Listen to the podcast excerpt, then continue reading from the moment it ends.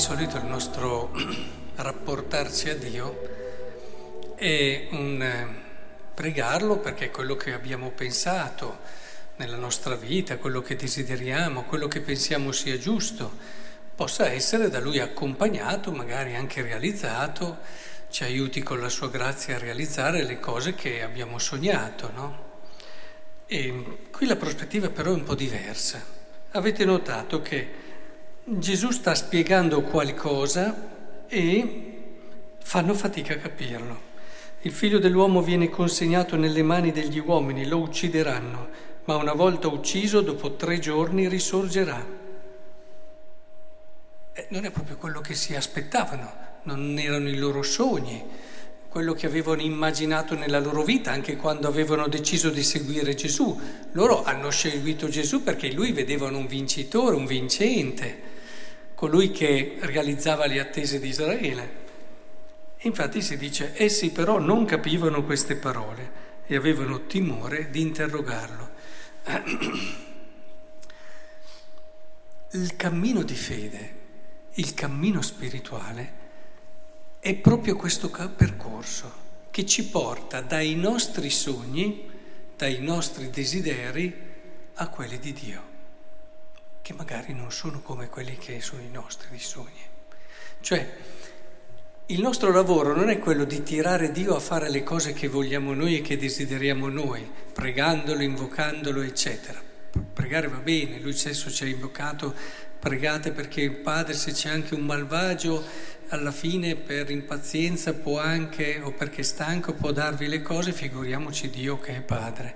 Pregarlo sì, ma il bello del cammino spirituale è scoprire il sogno di Dio.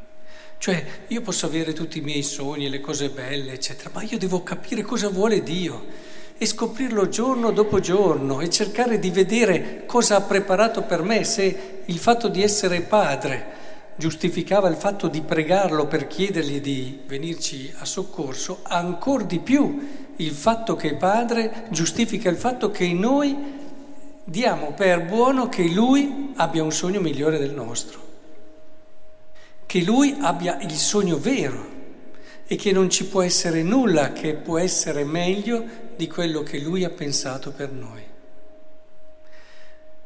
Confessavo, anni fa ero confessore della mamma di un vescovo e lei, molto di fede, bravissima, diceva spesso quando gli succedevano delle disgrazie o comunque qualche problema, incidente, e ne ha avuti molti nell'ultimo periodo della sua vita, mi diceva sempre, lui sa quello che fa. E questa era la sua sintetica risposta, che però sono quelle risposte che ti dicono che questa qui è molto vicina a Dio, ha già capito tanto del cammino di fede e del cammino interiore. Quando ti fidi, quando sai che Lui è Padre, Lui sa quello che fa. A noi spetta scoprire questo sogno, scoprire questo. Avete mai immaginato un bimbo, l'avete visto qualche volta? Io sì, immagino voi che avete famiglie, avete figli, nipoti.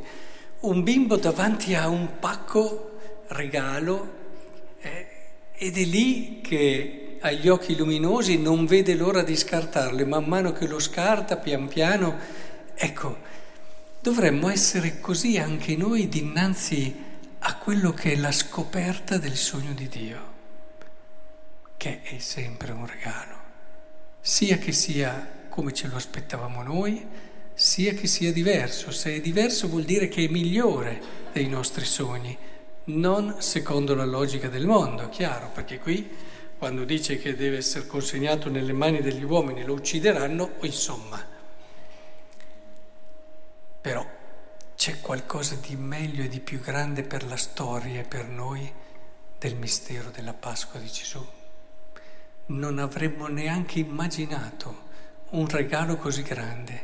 Dio ci supera sempre, anche quando va al di là e al di fuori dei nostri schemi.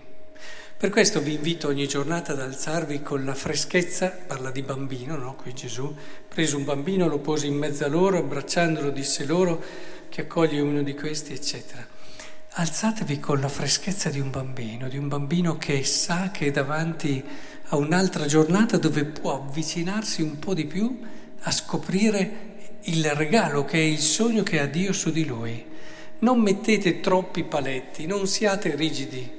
Quando leggete gli autori spirituali, anche i grossi asceti che dicono rinuncia, eccetera, non è altro che liberati da troppe aspettative, da troppe premesse, da troppi distinguo, da troppi sì però. Apriti con la freschezza di un bambino che quando è con suo padre può succedergli di tutto, lo butti in aria, lo butti in basso, ma è contento, ride, perché sa che è tra le braccia di suo padre. Alziamoci con questa certezza, con questa freschezza tutte le mattine e scopriamo il sogno di Dio.